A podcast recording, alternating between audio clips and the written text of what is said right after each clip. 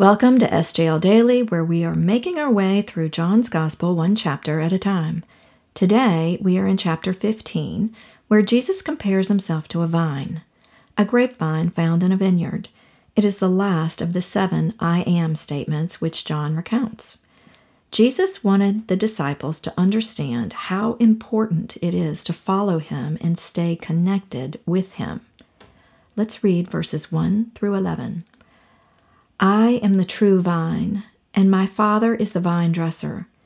Every branch in me that does not bear fruit, he takes away, and every branch that does, does bear fruit, he prunes, that it may bear more fruit. Already you are clean because of the word that I have spoken to you. Abide in me, and I in you.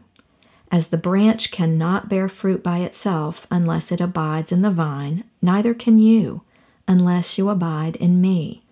I am the vine, you are the branches.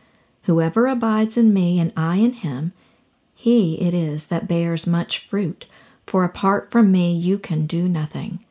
If anyone does not abide in me, he is thrown away like a branch and withers, and the branches are gathered and thrown into the fire and burned.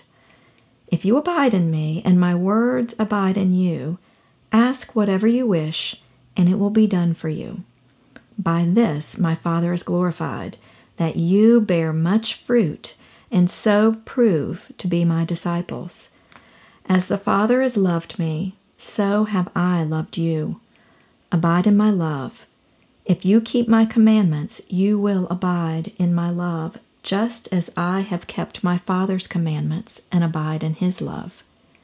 These things I have spoken to you, that my joy may be in you, and that your joy may be full. This is the word of the Lord. So, we, the branches, are connected to the vine, Jesus. Branches bear fruit out of the connection they have to the vine. The branches cannot exist without the vine, nor can they be healthy without the gardener or the vine dresser, who comes along to prune and trim as needed. It's a connectional, relational process. Here, Jesus shows how all the pieces the vine, the gardener, and the branches are connected. Without Him and the care of His Father, we will bear no fruit. Just like a branch that's been separated from the vine cannot live for long, it eventually dies.